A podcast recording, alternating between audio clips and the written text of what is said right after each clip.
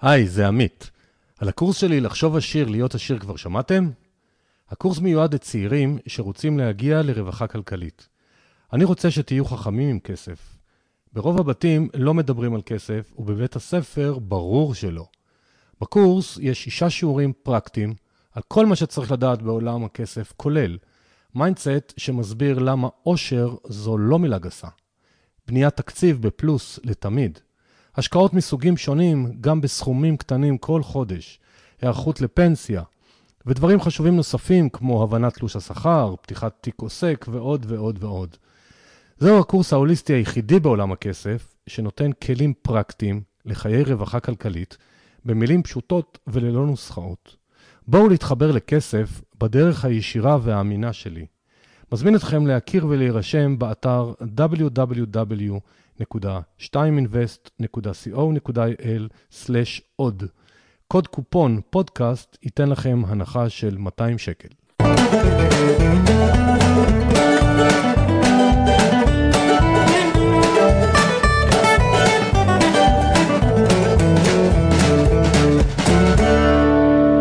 שלום לכולם, זה עמית, אה, ברוכים הבאים לפרק נוסף של פודקאסט כסף והשקעות, הפודקאסט שנותן לכם רעיונות, השראה, כיוונים חדשים על אה, כסף, מה עושים עם כסף, איך מרוויחים כסף וכולי.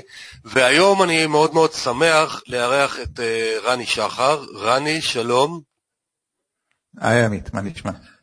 מעולה, אז אני אציג אותך בקצרה, ובאריכות אה, על זה נדבר. אז רני, יש לו הרבה כובעים, הוא גם יזם, הוא גם מוזיקאי, הוא גם כלכלן, הוא גם יועץ פנסיוני, ובעצם הסיבה העיקרית שהזמנתי אותו, הוא בעל אתר סייבי, כמו המילה save, לחסוך באנגלית עם y בסוף, ואנחנו על זה נרחיב כי יש שם המון המון ערך ותוכן ומודל עסקי מעניין. אז אה, שוב, אה, רני, תודה רבה שהסכמת להתארח אצלנו. בכיף, תודה שאתה מארח אותי. כן, אנשים מעניינים, אני תמיד אוהב.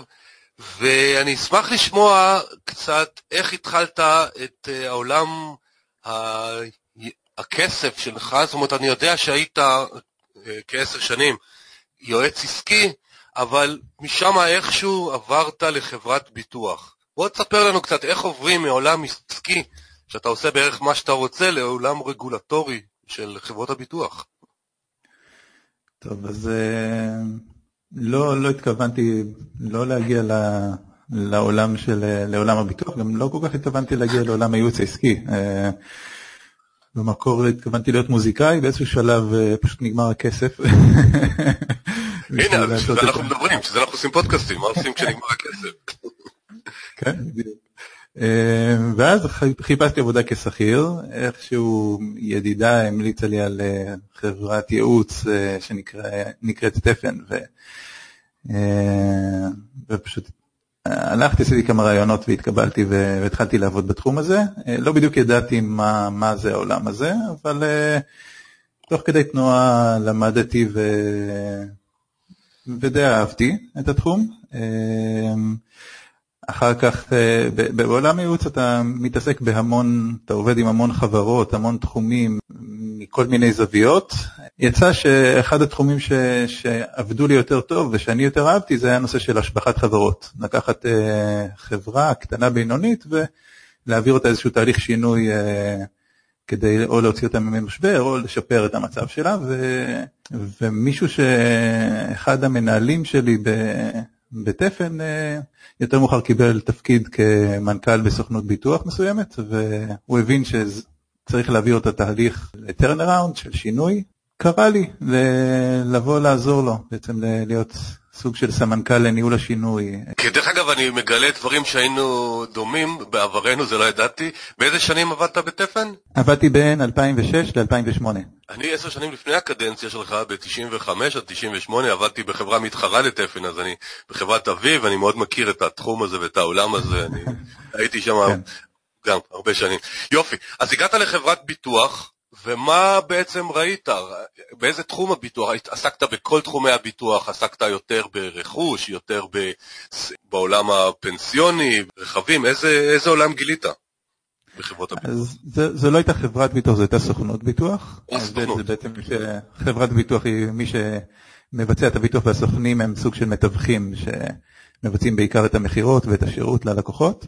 והסוכנות התמקדה בעיקר בנושא של אה, ביטוחי רכב, אבל, אה, או מה שנקרא אלמנטרי, רכב דירה. ותוך כדי תנועה, אז טוב, בתקופה שאני הייתי שם היה איזשהו מהלך לנסות להכניס אותה גם לתחומים נוספים, לתחומי תחומים של בריאות וביטוחים נוספים. לא נגעו בכלל בעולם הפנסיוני, למרות שזה עולם שתמיד עניין אותי להבין מה, מה בדיוק הולך בו, אבל המוקד היה בנושא של, ה, של הביטוחים האלמנטריים נגיד. עדיין, אני חושב שהאינטראקציה, הדבר העיקרי שלמדתי שם, אני חושב זה איך עובדת האינטראקציה בין חברות ביטוח וסוכני ביטוח לבין הלקוחות, ועד כמה בעצם הלקוחות לא כל כך יודעים מה מוכרים להם, ועד כמה ניתן לנצל את זה. אני לא אומר ש, ש, שכל חברות הביטוח או כל סוכני הביטוח מנצלים את הדבר הזה, אבל uh, יש בהחלט חברות וסוכני ביטוח שחלק מהמודל העסקי שלהם זה פער, פערי הידע בינם לבין הלקוחות, uh, וככל שהלקוחות יודעים פחות, הם יכולים להרוויח יותר, והדבר הזה בעצם, uh, זה דבר שהסתובב לי בבטן די הרבה זמן, תוך כדי שעבדתי שם, והשלב הבא היה רגע, רגע, רגע, רגע. לפני השינוי שאתה עשית, אנחנו הרי על זה נרחיב, אבל מאחר שכולנו אה, מבוטחים בדרך כזו או אחרת, אז אולי אתה יכול להרחיב קצת, לעזור לנו, חלק מהטיפים שיש גם בסייבי, שעוד מעט עליה נרחיב בעיקר, אבל כשבאים לבדוק אה, אלמנטרי, מה שנקרא ביטוח או כל מה שרכוש, בית, דברים כאלה, איזה דברים אתה חושב שאנחנו כצרכנים צריכים לדעת ולשים לב, ושאולי אנחנו פשוט לא, לא מודעים אליהם? או כמה זמן יש לנו? אה, זהו, לכן אמרתי, אנחנו, הפודקאסט שעה, אבל אנחנו נקפץ בין הדברים, אבל אנחנו בעצם רוצים הרי שנינו לתת לאנשים הרבה ערך, הרבה ידע, איך להתנהל נכון יותר בעולם הפיננסי, וביטוחים זה תחום, אנשים מפחדים, זה קופסה שחורה, הרי מנגנים על הפחד שלנו כצרכנים, ו...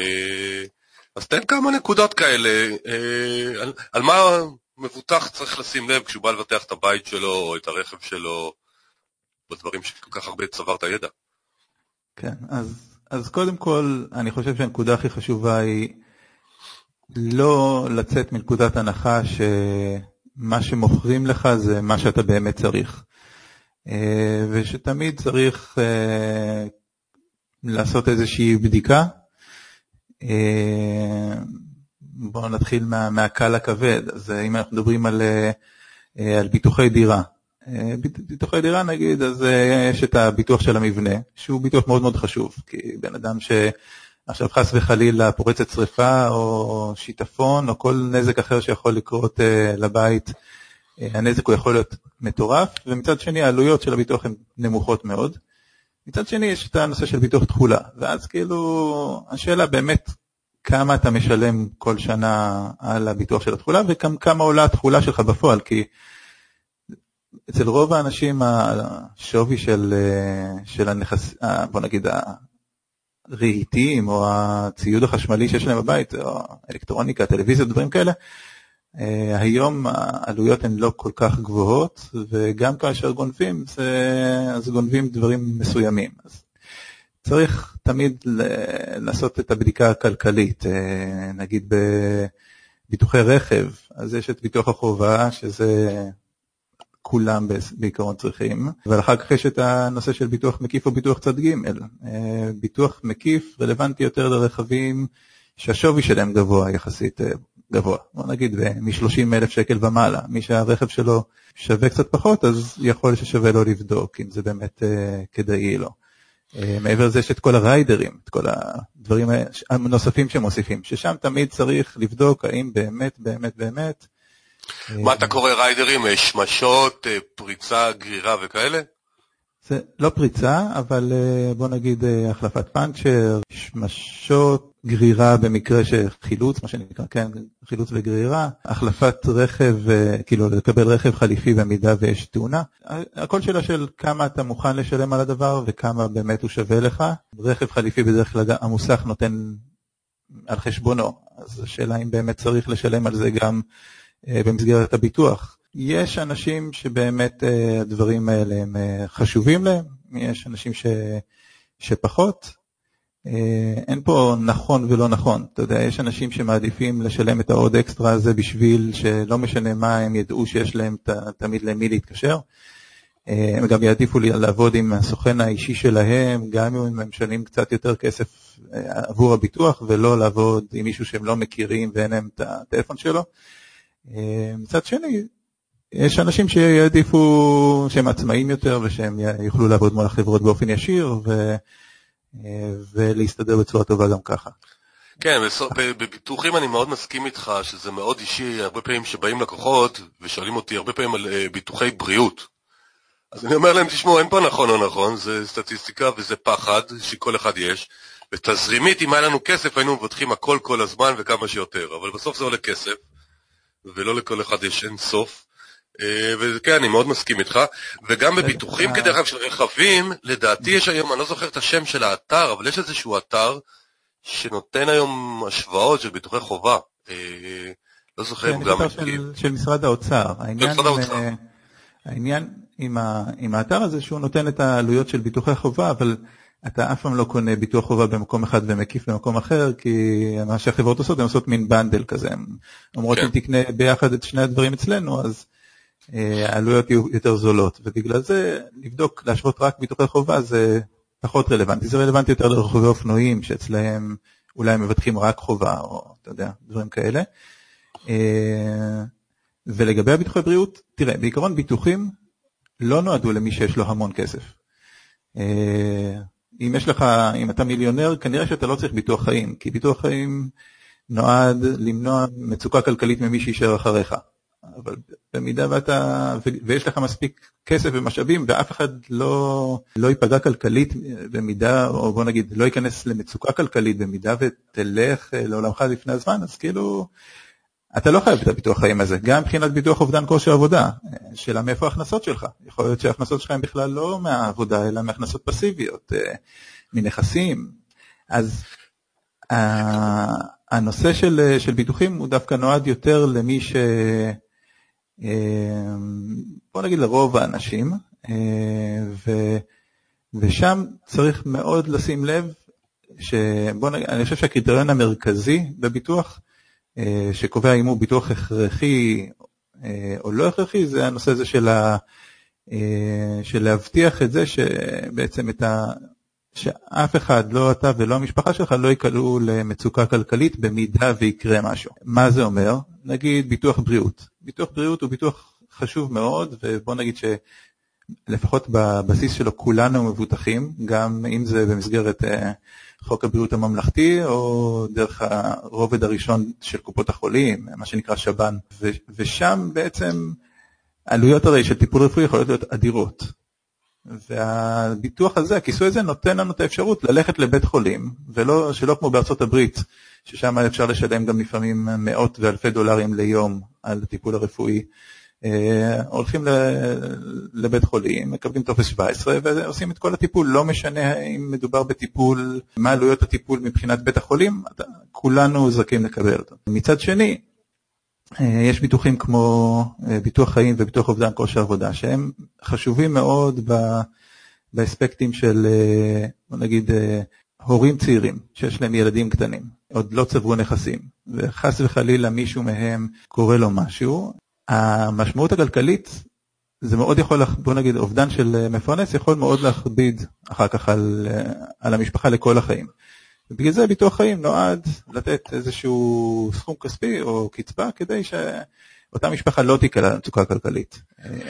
אני מסכים איתך, אחד, אחד הביטוחים שאני רואה הרבה פעמים שהוא סתם מרגיז אותי ברמה האישית, שמוכרים אותו לפעמים לאנשים שלא צריכים, זה איזשהו סכום כסף עבור נכות תאונתית, מה שנקרא, פרמיה מאוד מאוד גבוהה, סכום מאוד מאוד נמוך יחסית לעלות, ורוב האנשים כבר מבוטחים, כמו שאתה אומר, בכל מיני מקומות אחרים, שזה בעצם באמת לא יציל אותם משום דבר, זה לא יעזור להם אמיתית. אז, אז זה באמת הצד השני. אז, אז ביטוחים החשובים, נגיד, כמו ביטוח חיים, סליחה, ביטוח בריאות, ביטוח חיים, ל, בעיקר, ל, אתה יודע, להורים צעירים וזוגות בתחילת החיים. נגיד רווק בדרך כלל לא יצטרך ביטוח חיים. אה, ביטוח אובדן כושר עבודה. אבל זה לא סותר את העובדה שימכרו לו, כמו שאנחנו יודעים. נכון, נכון. אז כל אה, הרווקים שמקשיבים לנו עכשיו, שימו לב, תבדקו האם אתם משלמים או בנפרד או תוך כדי הביטוח, גם עבור uh, ביטוח חיים, רוב הסיכויים שאתם יכולים להעביר את הסכום הזה לחיסכון. ולדברים אחרים, ואתם כרגע, אף אחד לא תלוי בכם כלכלית. בדיוק, ומהצד השני יש את הביטוחים שהם uh, סוג של nice to have, ובפועל הם אחלה משאבת כספים של חברות הביטוח, זה מתחיל בתאונות uh, אישיות או uh, ביטוחי נכות, כל, בדיוק מה שאמרת.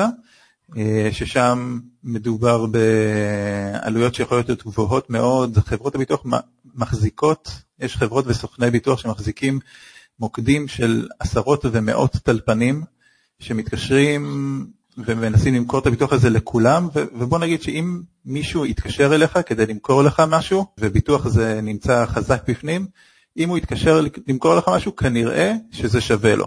ואם מדובר בביטוח, אז לא בטוח בכלל שזה שווה שזה כדאי לך, כי רוב הביטוחים זה משחק סכום אפס. או שאתה מרוויח או שחברת הביטוח מרוויחה. אז כל מה שקשור לתאונות אישיות זה ביטוח שבוא נגיד חוץ מלרוכבי אופנועים אה, או לאנשים שעובדים במקצועות מסוכנים ו...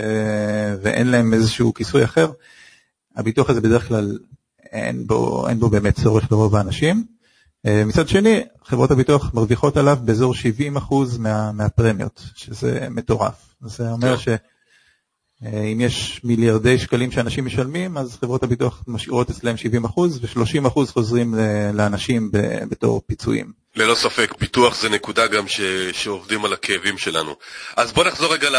נתנו קצת uh, כיוונים לאנשים על מה לחשוב, על מה לשים לב. בוא נחזור אליך, אז באת, לשנת... באת לעשות שינויים turn around או פתיחת uh, רעיונות חדשים לסוכנות ביטוח, ומה okay, אוקיי, קרה לך שם? אני רק רוצה עוד להגיד שמה שאמרנו זה היה לחלוטין, לחלוטין על, אתה יודע, על רגל אחת. כן, ואל תקחו אותנו כהמלצות, זה ממש אישי, כל אחד שיבדוק עם עצמו ועם הצרכים שלו ועם הסוכן אם יש לו, או עם החברה ישירות, ברור. אנחנו נכון, לא מנסים לאף אחד.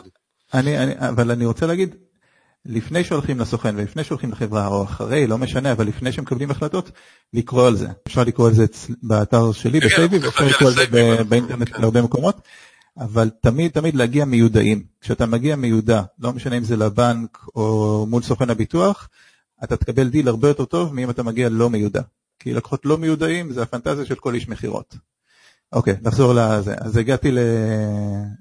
לסוכנות הביטוח, עבדתי שם שנתיים. אני חושב שהתקופה שם היא לא הייתה מאוד אה, מרעישה מבחינת, uh, בוא נגיד, תובנות וגילויים, uh, בעיקר הבנתי בסופה שאני לא רוצה להמשיך להיות שכיר, ושאני רוצה לעשות משהו שהוא do good, שהוא לעשות טוב לאנשים, לעזור להם, ורציתי להתחיל ב, דווקא בעולמות קצת יותר קשים של הפנסיה, כי, כי שם זה הכסף הגדול, וכשאתה נותן למישהו אפילו טיפ קטן יחסית, זה יכול לתת לו, לעזור לו בעשרות ומאות אלפי שקלים, וזה היה בעצם המוקד הראשוני שלי. אז החלטת שמיצית את אה, חוויית אה, העולם הביטוח, אתה רוצה להיות עצמאי, אז ישר הקמת את סייבי או הלכת לעבוד בתחום עזרה פנסיונית או פיננסית, איך, מה הצעדים הבאים? כי עוד פעם, אני רוצה שאנשים יקשיבו ויראו, אולי אם היום לא טוב להם בתור אה, שכירים, והם רוצים להיות עצמאים והם לא יודעים מה עושים, איך עושים את הצעד הראשון. זה, זה אומץ, ואני חושב שלפעמים זה גם מין תחושה של אין ברירה כזה, של באמת באמת, כשאתה באמת מואס בסגנון חיים מסוים, ואתה, אתה יודע, אני בעצם עזבתי, עזבתי משרה ניהולית כשכיר, והלכתי להקים אתר אינטרנט, כשאני לא יודע לבנות אתרי אינטרנט בזמנו, אה, בנושא פנסיה, שההבנה שלי בפנסיה הייתה יחסית, אה, בוא נגיד, אה, מוגבלת באותו זמן. אבל מתוך איזושהי אמונה מאוד גדולה שזה דבר שיכול לעזור לאנשים ולתת להם ערך מצד אחד, ומצד שני שזה דבר ש... שאני רוצה ושאני יכול אה, ללמוד אותו. לקחתי בעצם חצי שנה ראשונה חתמתי ו- וקיבלתי דמי אבטלה, ובאותו זמן התחלתי לעבוד על, ה- על האתר. רגע, רגע, אבל אתה אומר ישר על האתר, מאיפה בא לך הרעיון? כי אתה, באיזה שנה הקמת את סייבי? התחלתי לעבוד על, על סייבי באוגוסט 2015, האתר בעצם עלה לאוויר באמת בראשון לינואר 2016. אז יופי, אז אנחנו היום, אנחנו היום ינואר, אנחנו מקליטים את הפודקאסט בינואר 19, אז אנחנו היום שלוש שנים, אבל מאיפה בא לך הרעיון להקים אתר? עוד פעם, תזכור שאנחנו פה נותנים לאנשים כיווני חשיבה, משהו שאולי מדגדג להם, אבל הם חושבים שזה בלתי אפשרי. מה פתאום אתר? למה לא להתחיל להיות, לחזור להיות יועץ? היית יועץ מצליח. אז זה גם עצמאי אתה יכול להיות יועץ, אז למה אתר? מאיפה, מאיפה הכיוון הזה בכלל להקים אתר? אני חושב שהתלבטתי אז, למען האמת. היו לי כמה אפשרויות, אחת מהן הייתה אה, לעשות משהו שקשור לייעוץ, וישבתי עם חבר, והוא פתח לי בעצם את, ה, את ההבחנה בין לעשות משהו שהוא שירות למשהו שהוא מוצר. כששירות זה בעצם דבר שאתה מקבל את התגמול שלך מול איקס שעות עבודה, אה, לעומת מוצר שבעצם אה, התגמול לא קשור לשעות העבודה שאתה משקיע. אתה יכול להשקיע המון שעות ולקבל מעט כסף, או להשקיע פחות שעות ושבעצם תהיה לזה אסקלציה ואתה יכול אה, גם להתפרנס מזה בצורה אחרת. כשאני כן, אחרי, תראה, עבדת בעולם הייעוץ, אני מניח שאתה מכיר את הנושא הזה של, של דיווח שעות, והצורך ל... לייצר שעות ולשווק ולמכור את הפרויקטי ייעוץ ואז בעצם לייצר תפוקה שהיא מספיקה ללקוחות למול שעות הייעוץ, יש בזה משהו מאוד סיזיפי, מאוד מפרך. מאוד, אה, מאוד. אני עזבתי את זה גם, אחת הסיבות שעזבתי זה היה הסיזיפיות פה. זהו, ואחרי שעשיתי את זה שמונה שנים זה פחות קסם לי, יותר רציתי באמת לחפש משהו שהוא, אה, שהוא סקלבילי, שאתה יכול אה, להקים משהו ב... לא, זה אני מבין, אבל כשהתחלת לחשוב על האתר, אתה כבר, היה לך איזשהו מודל עסקי, או אמרת קודם כל אני אתן ערך ואני אתחיל אה, לראות לאן זה מתגלגל, או שבנית מראש מודל שאמרת תוך איקס שנים, זה יכול להכניס לי כסף. היה לי מודל עסקי, היה לי מודל עסקי, ואני חייב להגיד ש...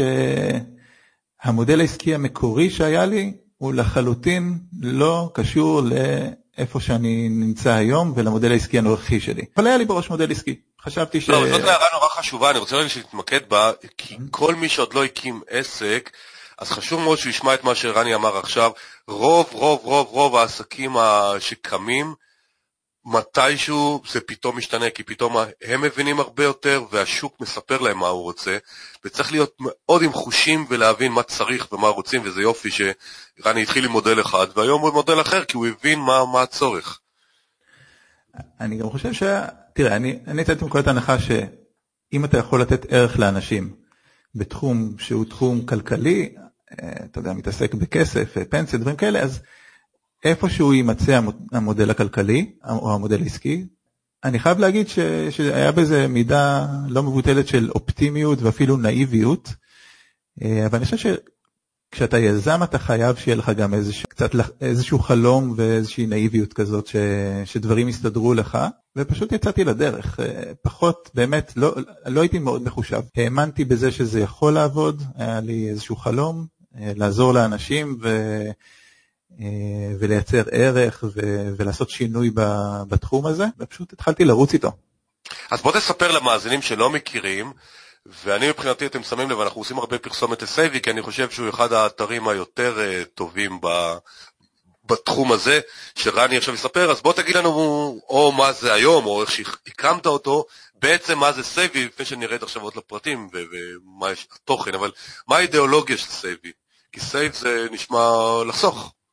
כן, אז הרעיון היה לעזור לאנשים לחסוך, תראה עוד פעם, אמרת פרסומת, עכשיו מבחינתי זה, זה לא האתר היחיד שקיים, אה, דיברת לפני כמה זמן פה בפודקאסט עם שי אה, מחיסכון, אה, כן. שגם כן רץ עם, אותו, עם אותה אג'נדה, אני חושב שיש לא מעט אנשים שמנסים, יש את פרוטה, שזה מיזם יפה מאוד ש, שגם כן מנסה לעשות דברים דומים.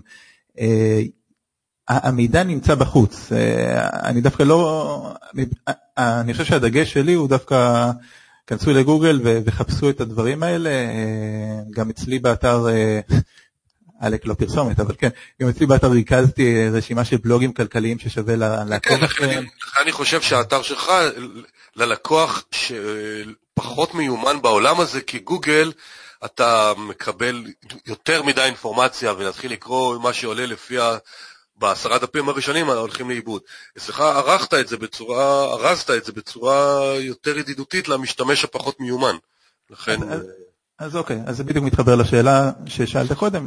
הרעיון היה לנסות לתת מידע כמה שיותר אה, אמין, אובייקטיבי ומדויק ונגיש. ברור לי, ישבתי עם לא מעט אנשים תוך כדי ולפני, ו, והיה לי ברור שיש אנשים, רוב האנשים אומרים להם פנסיה והם מקבלים blackout. הם פשוט רואים שחור מול העיניים, לא מעניין אותם, הם אחרי שתי דקות שאתה מדבר איתם הם בכלל כבר לא איתך ו, וצריך לעשות את הדברים וצריך לכתוב את הדברים בצורה מאוד קלה, פשוטה מצד אחד ומצד שני היה לי כל הזמן חשוב לוודא שאני אובייקטיבי לחלוטין בכל מה שאני כותב, שלא יהיה מצב, אנשים ירגישו שאני מוכר להם דבר כזה או אחר ובעצם אה, המוקד הראשוני היה בעולמות של הפנסיה והביטוח משם לאט לאט האתר התרחב, גם כי חשבתי שאפשר לתת ערך לאנשים בעוד תחומים, וגם כי אם נחזור לנושא המודל העסקי, הבנתי שאתה לא באמת יכול לכתוב בצורה אובייקטיבית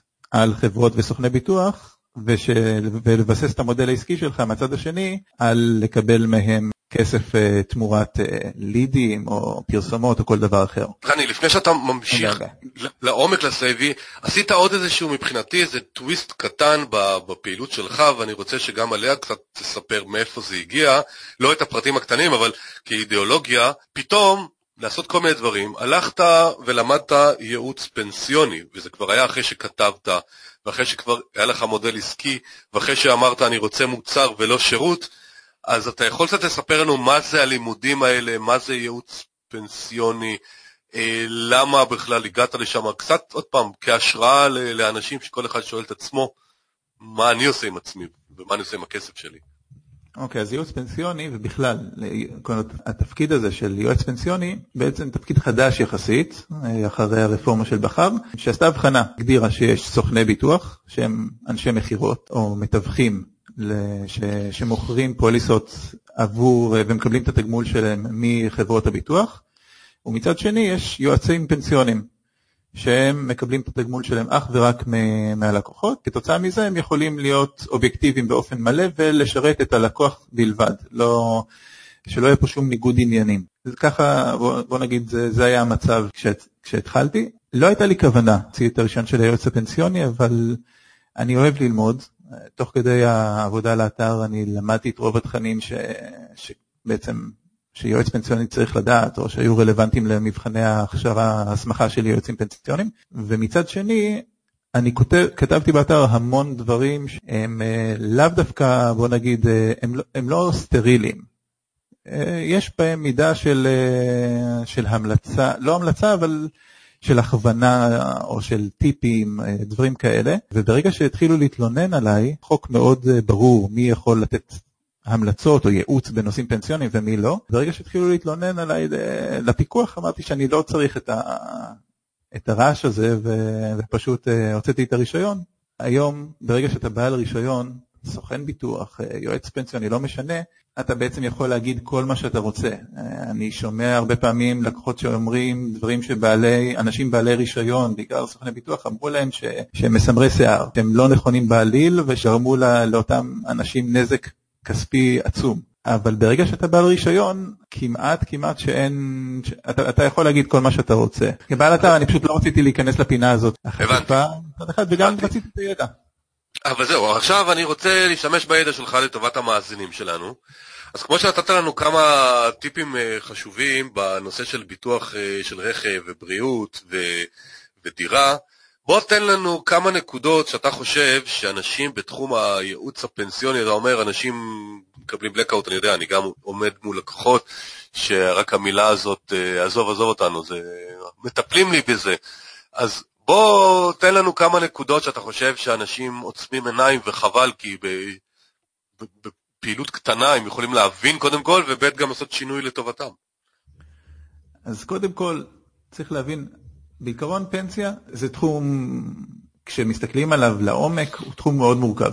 אבל מבחינת החוסך, מבחינת ההחלטות שהוא צריך לקבל, ההחלטות הן לא, הן לא באמת כאלה מורכבות. חושב שהן לא יותר מורכבות, לא יודע מה, ניסיון לקנות רכב חדש, בסדר? או אפילו טלפון סלולרי. ועדיין אנשים משקיעים הרבה יותר זמן היום בלהחליט, לעשות השוואה של טלפונים סלולריים לעומת להחליט, לקבל החלטות לגבי המוצרים שלהם, החיסכון שלהם לפנסיה. אז שוב, אני מתחיל שוב בנושא הזה של להיות מיודעים. לקרוא, להיכנס לאינטרנט ולקרוא לפני ש, ש, שמקבלים את ההחלטות. יש היום גם אתרים טובים וגם uh, כל מיני uh, פורומים וקבוצות בפייסבוק ויש מקומות, צריך לשים לב שמי בעצם נותן לך את, ה, את האינפורמציה, אבל יש המון מקורות מידע. מבחינת דברים פרקטיים, חשוב מאוד לפתוח את, את הדוחות. יש היום מה שנקרא מסלקה הפנסיונית, אה, למי שלא רוצה לפתוח את כל הניירת שיכול, אה, אז המסלקה הפנסיונית זה אתר של משרד האוצר שמרכז בעצם את כל המוצרים הפנסיוניים של כל אחד מהחוסכים בישראל. אבל יש בו עדיין הרבה טעויות לצערי, זה נכון, אבל עדיין לצערי יש שם הרבה מאוד טעויות. יש בו הרבה טעויות, אבל בוא נגיד שאם אתה לא, לא יודע מה המצב שלך, הוא נותן תמונה מצוינת. אה, וגם יש כמה, כל מיני אתרים שמתבססים על זה וגם נותנים תמונה טובה. יש את אה, עושים סדר בפנסיה של בנק לאומי, ויש למיטב דש עוד איזשהו גם את הר הביטוח, ו... אה, לא, הר הביטוח הוא הר הביטוח בצד של הביטוחים. לא, גם ביטוחי בריאות, אבל זה יותר בצד של הביטוחים. עכשיו, כן. אז קודם כל, להבין מה יש לך. כי יש כל מיני אנשים שחוסכים באיזשהו, לא יודע, יש להם קרן פנסיה, אבל יש להם גם כל מיני קופות גמל מלפני 20 שנה שהם משלמים עליהם דמי ניהול מקסימליים.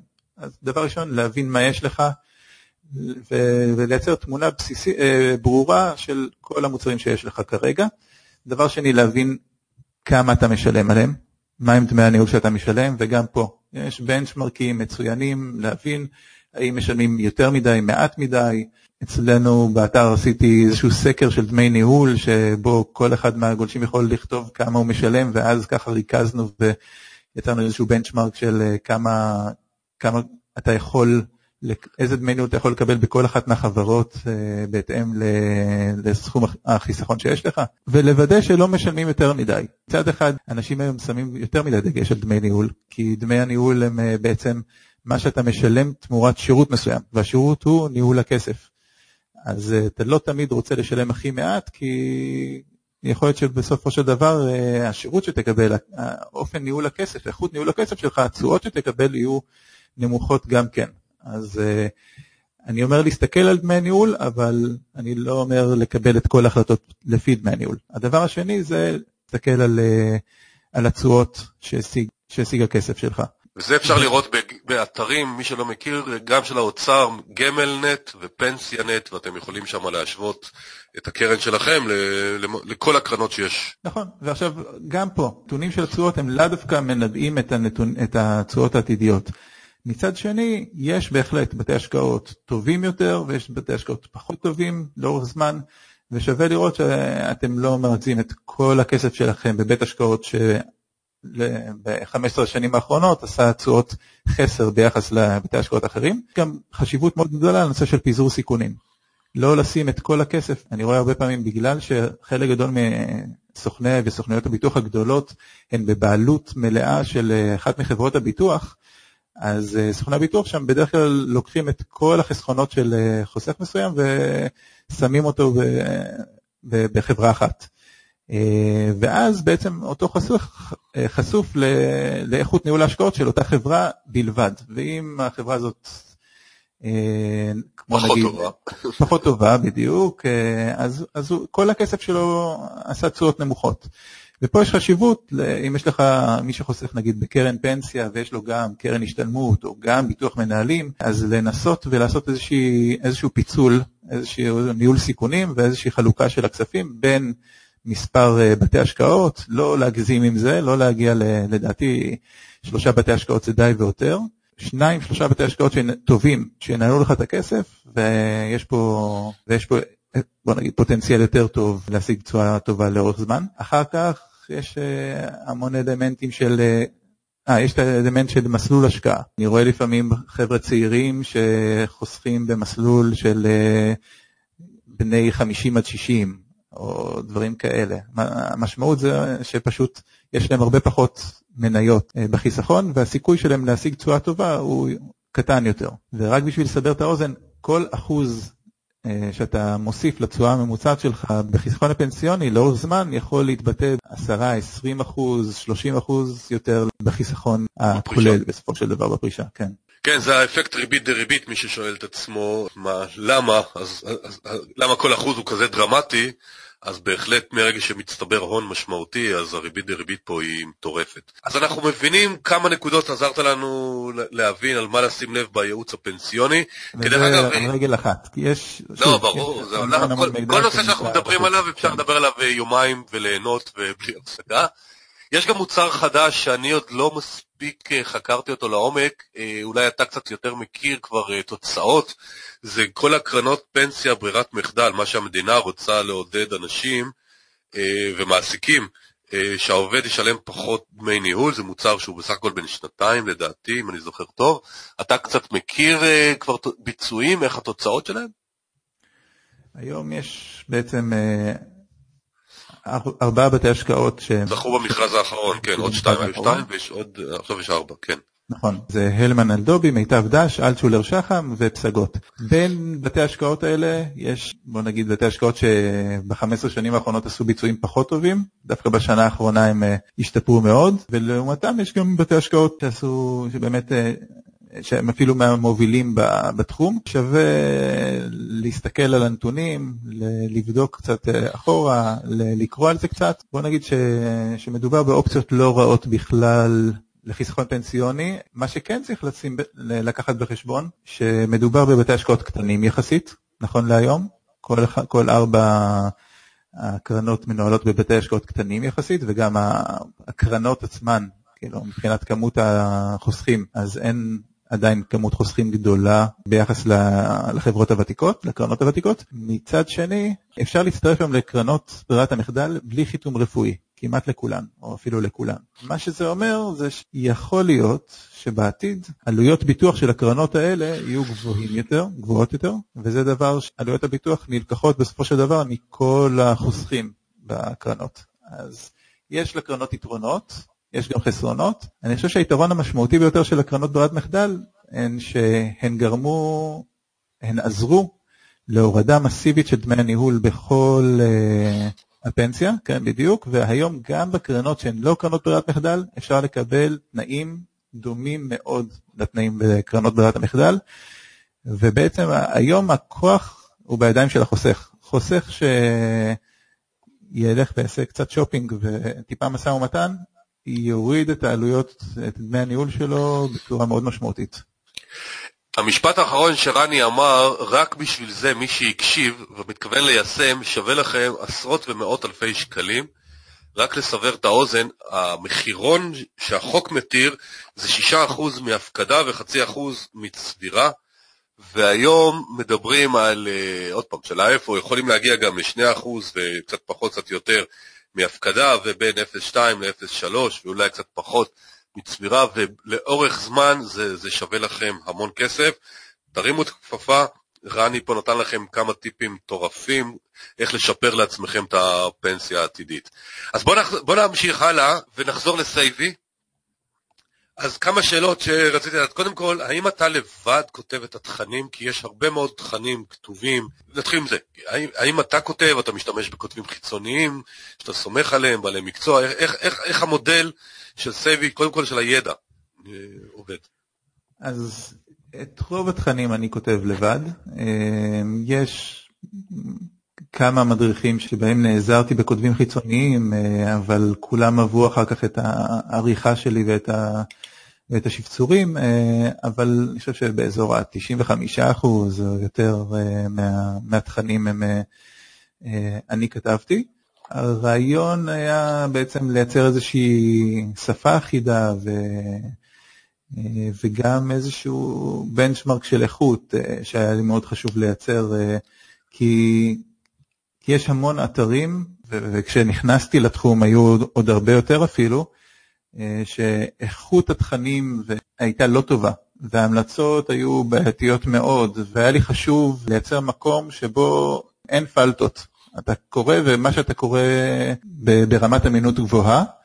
ואגב, אחד הדברים שאני מאוד אוהב זה שאנשים שמגיעים לאתר מוצאים לי טעויות וכותבים לי. וזה אחד, ה... ו... ויש, ואני מקבל uh, מיילים כאלה, אני גם מקבל מיילים של, של תודות, אבל המיילים מיילים כאלה מאוד עוזרים לי אחר כך לוודא שהתכנים כל הזמן uh, מעודכנים וכל הזמן uh, נכונים ככל האפשר, ואני חושב שזה תורם לכולם. זה בטוח. אה, אני אשאל אותך שאלה עוד פעם, תרגיש בנוח אם אתה, זה נתון שאתה חושף או לא, אני, זה, כמובן אני לא יודע. אה, כמה מבקרים יש באתר בחודש? אה, זה נתון שאתה משתף או שזה נתון שלך ואז כמובן הכל בסדר? לא, אני, אני, מאוד, אני מאוד בעד שקיפות. לא, בכלל, גם, ב, גם, גם ב, אגב, גם, באמת, אני מבחינתי, גם מבחינת העסק שלי, אני בעד שקיפות כי אני חושב שזה יכול לתרום לאנשים לפעמים גם אם זה לא... זה יש את פט פלין מסמארט פאסיב אינקאם, שזה אחד הפודקאסטים הטובים, והוא מפרסם ממש את ההכנסות שלו מכל אחד, כן, מכל אחד, כן. מדהים. אה, חשבתי לעשות את זה באיזשהו שלב, אה, אני עוד לא שם, אבל בכל מקרה, אה, מבחינת מבקרים, אז יש לנו 70 אלף מבקרים בחודש, פחות או יותר היום בישראל.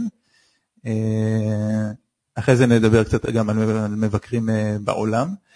אה, וזה זה, זה, זה, זה, זה ממשיך וגדל כל הזמן. אה, שנה שעברה הממוצע היה באזור ה-40 אלף ב-2017, השנה אנחנו באזור ה-70 אלף, כן. ואתה עושה פרסום ממומן או שזה פלא אוזן? זה בעיקר, רוב הכניסות הן אה, מחיפושים בגוגל. חלק מפלא אוזן, אבל לרוב זה בסופו של דבר אנשים שמחפשים תכנים על ה... אז זה אורגני. נושא מסוים אורגני מה שנקרא, כן. אז אתה לא צריך להשקיע כסף, נהדר. עכשיו עוד פעם שאלה קצת, אמרת, אני רוצה שאנשים יבינו, מי שפחות מכיר את העולם הזה, שאתר, אם בונים אותו עם מודל עסקי נכון, הוא גם יכול אה, להיות מקור הכנסה. האם אתה מוכן קצת לספר לנו מה היה הקונספט של המודל העסקי שהקמת את סייבי, ואמרת שאחרי כשנה, שנתיים, הבנת שזה לא בדיוק ושינית אותו. אז קצת אה, על השינוי, איך התחלת, איך, איפה אתה היום עם המודל העסקי, מה, מה קורה שם. אוקיי, okay, אז המודל הראשוני דיבר בעצם לתת תכנים ולתת כלים, אה, כלי השוואה ולקבל את התגמול מחברות הביטוח ברגע שמישהו מצטרף אליהם דרכי, מה שנקרא סוג של אפיליאציה, אבל uh, uh, בעולם, בעולמות האלה. זה, זה, זה לא עבד. חברות הביטוח לא כל כך רצו לשתף פעולה, בטח לא עם מישהו שמנסה לייצר תחרות. להגיד את האמת, לייצר תחרות בדיוק.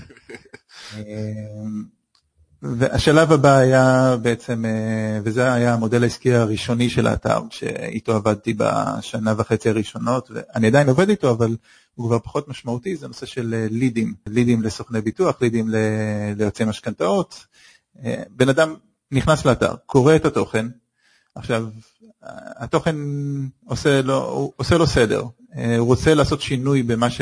בתיק שיש לו, אבל עכשיו הוא צריך להחליט למי הוא פונה בעצם, כי ללכת לאותו סוכן שתפר לו את התיק הלא טוב, הלא מוצלח שיש לו כיום, זה לא, זה לא משהו ש, שהוא, שהוא מרגיש איתו בנוח, אז בעצם אני מאפשר לקבל הצעות מסוכני ביטוח שעליהם קיבלתי המלצות, שאני יודע שהם ברמה טובה, אה, וגם מבחינת אמינות, ובוא נגיד, אה, אני, אני עובד עם הסוכנים שאני מפנה אליהם היום, וגם היועצים, זה חבר'ה שאני עובד איתם כבר לפחות שנה, חלקם גם יותר משנתיים, כך ש... ואני מקבל להם גם פידבק מה, מה, מהגולשים של האתר, אז אני יודע שהם בסדר, והם בעצם משלמים לי על כל לקוח ש, שהם מקבלים. אז יש פה איזשהו ווין ווין ווין. לי יש מודל עסקי, סוכני הביטוח מקבלים לקוחות, הלקוחות מקבלים איזשהו, איזושהי הפניה לסוכני ביטוח טובים. יש למודל הזה יתרונות מסוימים, יש למודל הזה חסרונות אה, לא קטנים, אבל אה, זה בעצם המודל הבסיסי שאיתו באתי. מעבר לזה יש מודלים שהתהוו עם הזמן. עולם האינטרנט הוא עולם מאוד, אה, מאוד מעניין, גם מבחינה, מהבחינה של מודלים עסקיים. אז יש, אתה יודע, פעם היה מאוד נפוץ באנרים. אנשים שמים באנר באתר ומקבלים על זה כסף. היום רוב הפרסום באינטרנט עובר דרך בעצם גוגל, דרך השירות שלהם שנקרא AdSense. אתה שם קוד באתר וגוגל שמים כבר מודעות שהם חושבים שמתאימות לגולש, אז היום זה מודל, זה בעצם עוד ערוץ הכנסה שלי, של רוב אתרי האינטרנט הגדולים, גם בדה מרקר וגלובס וויינט אתה רואה מודעות של גוגל. ערוץ נוסף, כל הנושא של תוכן ממומן. עכשיו תוכן ממומן זה דבר שאני מאוד, לא יודע להסביר קצת מה זה תוכן ממומן או שזה... רגל אחת, כן, מי שפחות מכיר. כי חשוב לי שאנשים יבינו שהאינטרנט זה אתר טוב שעם תנועה יכול להכניס להם כסף. אוקיי, okay. עכשיו, תוכן ממומן זה בעצם, הוא מתחלק לשני דברים. אחד, כתבה שהיא יכולה להיות אה, חצי שיווקית או שיווקית לחלוטין, או, או לא שיווקית שמתעס... שעוסקת בתחום מסוים, אה, מבליטה איזשהו, אה, איזושהי חברה. זה תוכן שאני מאוד מאוד, זה דבר שאני מאוד לא אוהב, לפחות באתר שלי הוא, הוא לא מתאים. אני לא רוצה, אה, אם אני החלטתי שהקו שלי הוא תמיד אובייקטיבי ואמין, אז לבוא ולתת לאיזושהי חברה לכתוב אה, המלצות על עצמה ולהעלות את זה אצלי באתר, זה לא, זה לא מסתדר עם הקו.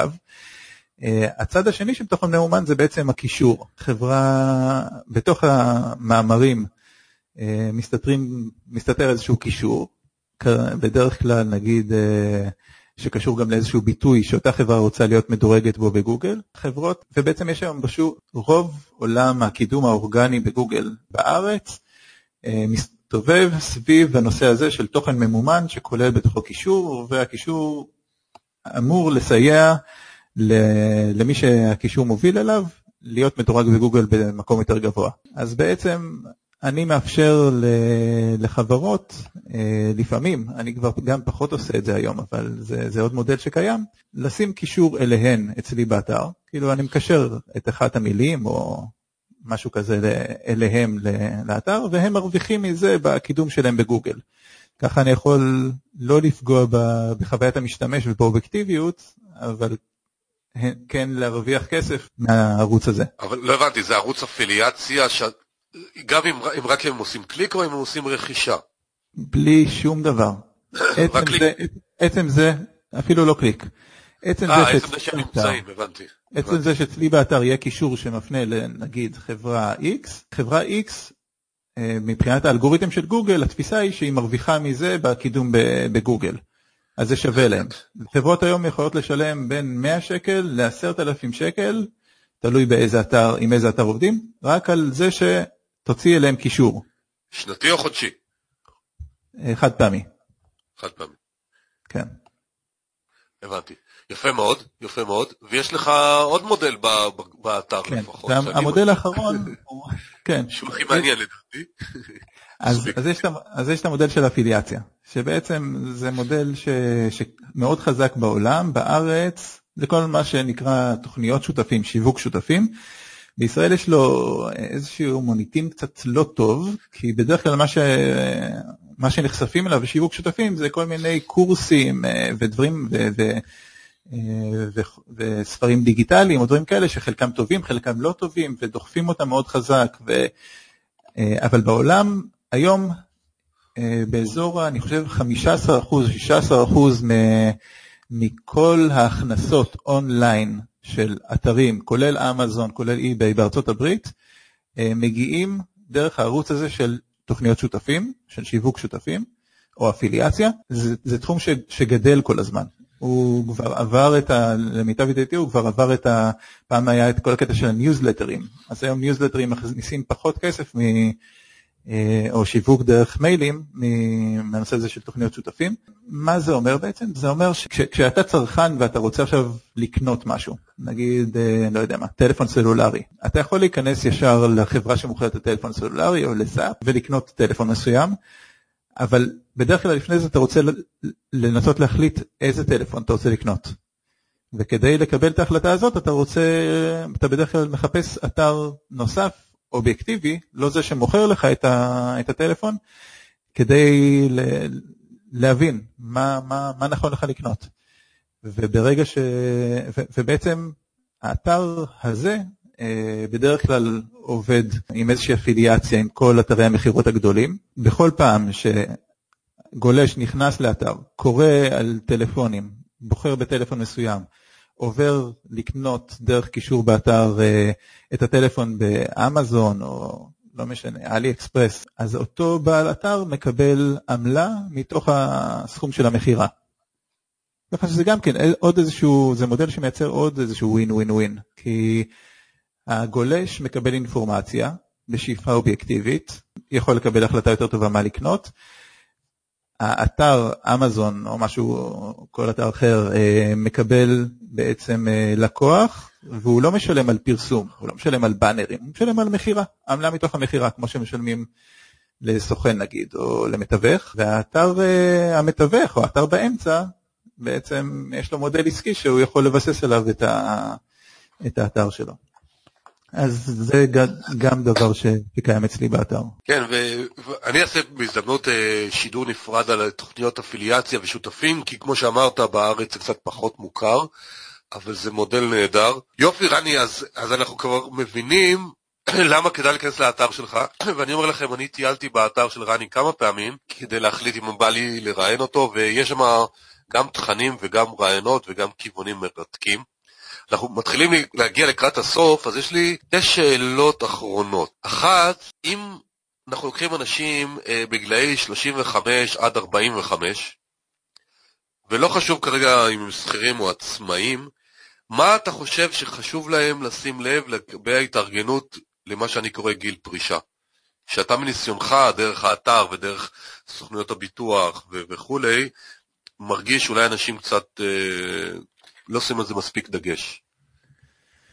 תראה, גיל 35-45 זה רחוק עדיין, זה אפילו, אולי אני אופטימי, אבל זה כביכול שנות אור מגיל פרישה, אה, לפחות בתפיסה של רוב האנשים, וגם מבחינת השינויים שיכולים להיות, אתה יודע. אה, לא, לכן אני שואל, מה הם צריכים להתארגן עכשיו מבחינת הכנסות שוטפות, מבחינת חסכונות, השקעות, אה, הטיפול בתיק הפנסיוני וכולי, כמה, כמה זה צריך לדעתך להטריד אותם? קודם כל, מבחינת להטריד, אני חושב שקודם כל, בן אדם צריך להבין שהאחריות הבלעדית על פנסיה שתהיה לו היא עליו, לא על המדינה.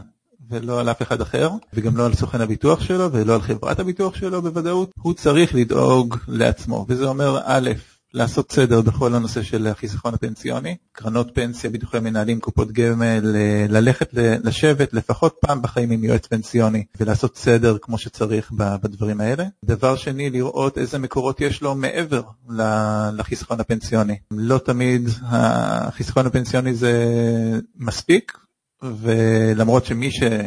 שיעשה את הדברים נכון, תהיה לו הכנסה יפה מאוד משם, אבל לא תמיד זה מספיק, וגם נושא של ניהול סיכונים, אה, יש קרנות השתלמות, יש אמצעי חיסכון אחרים, יש השקעות, אה, אני חושב שיש איזשהו מקום להסתכל על הדבר בצורה הוליסטית ולחשוב איך מצד אחד אתה משתמש באמצעים הפנסיוניים בצורה אופטימלית, ומצד שני גם איך אתה מייצר את העוד אפיקים האלה של החיסכון או של ההכנסות כדי אה, להגיע לגיל הפרישה שאתה רוצה. לא, כל אחד, אגב, גיל הפרישה הוא אחר, יש כאלה שרוצים לפרוש, השכירים שאני יושב איתם רוצים לפרוש בגיל 50, ועצמאים רוצים לפרוש בגיל 75. לא סתם אני קורא לזה גיל הפרישה, כי אני טוען שצריך להסתכל על זה שכל אחד יבנה את המטרות שלו ואת הדרכים שלו. אני יושב עם הרבה לקוחות ויושב איתם ומנסה לבנות איתם את, ה, את הדרך שלהם, ולשמחתי אני בגיל 46 פרשתי ליכולת שלי לבחור מה לעשות מתי שאני רוצה עם מי שאני רוצה.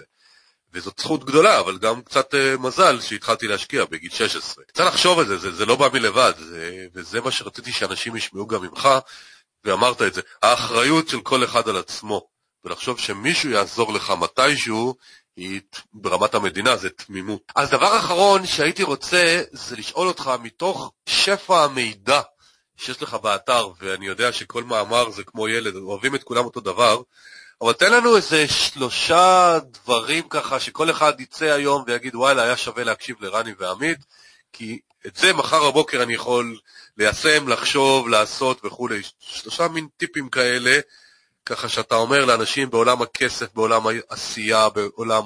כל, כל אני מאמין שלך, לא חשוב באיזה תחום. אתה אדם מרתק שנגעת במלא תחומים בחיים, ואתה עדיין נוגע. אוקיי, תודה. שתף אותנו. אה, קודם כל אני חושב שלא יעזור. צריך לעשות סדר בנושא החיסכון לפנסיה, כל אחד צריך לעשות את זה לעצמו, לבן הזוג, אה, כי, כי שם הכסף הבאמת גדול. אז להיכנס, לקרוא, זה, זה, זה לא באמת כל כך מורכב, לקחת לזה, לעשות, להפוך את זה לפרויקט שלוקח בין כמה שעות, כמה ימים ש, של התעסקות, אבל בסופו של דבר זה ניתן לביצוע, זה לא באמת כל כך מסובך, והאפקט שלו הוא עצום. אחר כך הייתי עובר לצד של הביטוח. יש יותר מדי אנשים שמשלמים יותר מדי כסף על ביטוח, ומצד שני יש יותר מדי אנשים שאין להם מספיק ביטוחים. כשאני אומר אין להם מספיק ביטוחים, זה לא מבחינת אה, עכשיו תקנה עשרה ביטוחים, לא. זה שיהיה לך את הביטוחים הנכונים, שמתאימים לך, בסכומים הנכונים שמתאימים לך. אה, ובדרך כלל כשיושבים עם אה, סוכן ביטוח טוב או עם יועץ פנסיוני, אז אפשר גם לעשות סדר בדבר הזה. דבר שלישי, אני חושב שזה, עוד פעם, הנושא של, של, של, של. אני חוזר לאחריות האישית, אה, אין, אין לי איזשהו טיפ, אה, אתה יודע, להגיד... אז, אז, אז אני אגיד את השלישי, אני אגיד ממבט של מישהו חיצוני. ורני ואני לא מכירים הרבה זמן, מה שנקרא גילוי נאות. זה, מיש, זה ללכת עם הלב שלך, זה, זה ללכת, כי אני גם עשיתי את זה, אני עושה הרבה מעברים, עשיתי בחיים, ותמיד כולם, הסביבה הסתכלה עליי כמו איזה משוגע, ושבגיל 55 עשיתי יום הולדת לעצמי לבד באשרם בהודו, אה, פעם ראשונה בחיים, אז בכלל זה היה כאילו מה, מה יש לו, אז אני חושב שללכת עם הלב, וזה מה שאמרת, היה לי, הייתי יועץ, היה לי טוב, אחרי זה הלכתי להיות בסוכנות כסמנכ"ל, היה לי טוב, עד שלא היה לי טוב, ואז הלכתי אה, ללכת עם האמת שלי להקים אתר, ואז למדתי ועשיתי ואני משנה ומשפר, וללכת עם מה שטוב לך. וכסף זה כלי בחיים, וככה צריך להסתכל עליו בעיניים שלי. ואני רק רוצה להוסיף עוד דבר שבעצם יש, יש שם, בישראל גם, זה לא כל כך מקובל ולא כל כך מדברים על זה, אבל הנושא של lifestyle business, שזה אומר, אתה קובע במה, תעס, במה תעסוק או מה תעשה אה, בהתאם לאורח החיים שאתה רוצה לנהל, ולאו דווקא בהתאם ל... לכמה כסף אתה רוצה להרוויח. לא תמיד ולא כולם צריכים לה, לה, להכניס את הסכומים שהם מכניסים כשכירים, או לפעמים המחיר שאתה משלם הוא גדול מדי. לפעמים יש אנשים שעדיף להם להרוויח קצת פחות ולעשות את הדבר שהם אוהבים, אה, למרות שאני מאמין אגב שברגע שאתה עושה את מה שאתה אוהב אתה גם יכול להרוויח הרבה יותר ממה שאתה מרוויח אה, כשאתה עושה משהו שאתה לא אוהב. אבל זה אתה רואה בפרספקטיבה שלך של שנים, מי שהיום עוד לא עשה את הצעד, אז ההערה שלך היא מאוד נכונה לדעתי, כי, כי אז אתה מפחד, אתה, אני הולך למקום לא ידוע ואיך אני אסתדר בו. נכון, זה הפחד מוצדק, אבל כן. נכון, הפחד מאוד מוצדק, אני הייתי שם. לפני עשר שנים הייתי בפחד הזה, אז אני, הוא מאוד מוצדק. וגם אני בהחלט לא מעודד כל שכיר להיות עצמאי, זה לא מתאים. אני עשרים שנה הייתי שכיר, עשר שנים עצמאי, מכיר את היתרונות ואת החסרונות של כל אחד, ויש גם יתרונות וגם חסרונות, זה... כן, אין זה לא שום לא עולם שהוא מושלם. נכון. אז רני, תודה רבה על הזמן שלך, תודה רבה על השיתופים אה, ועל הידע, ו... ושיהיה רק טוב, שיהיה המון המון בהצלחה. ותודה, תודה שבאת להתארח. תודה רבה, היה כיף. ומי שרוצה, יש לנו בערוץ כסף והשקעות, יש הרבה פודקאסטים, אה, רעיונות עם אנשים מרתקים, מזמין אתכם אה, להקשיב ולתת לי משובים אם יש משהו שכדאי לשפר או אהבתם, אשמח לשמוע. תודה ושיהיה רק טוב. ביי, להתראות לכולם. היי, זה עמית. על הקורס שלי לחשוב עשיר, להיות עשיר כבר שמעתם? הקורס מיועד לצעירים שרוצים להגיע לרווחה כלכלית. אני רוצה שתהיו חכמים עם כסף. ברוב הבתים לא מדברים על כסף, ובבית הספר ברור שלא. בקורס יש שישה שיעורים פרקטיים על כל מה שצריך לדעת בעולם הכסף, כולל mindset שמסביר למה עושר זו לא מילה גסה. בניית תקציב בפלוס לתמיד. השקעות מסוגים שונים, גם בסכומים קטנים כל חודש. היערכות לפנסיה. ודברים חשובים נוספים כמו הבנת תלוש השכר, פתיחת תיק עוסק ועוד ועוד ועוד. זהו הקורס ההוליסטי היחידי בעולם הכסף, שנותן כלים פרקטיים לחיי רווחה כלכלית, במילים פשוטות וללא נוסחאות. בואו להתחבר לכסף בדרך הישירה והאמינה שלי. מזמין אתכם להכיר ולהירשם באתר www.2invest.co.il/עוד. קוד קופון פודקאסט ייתן לכם הנחה של 200 שקל.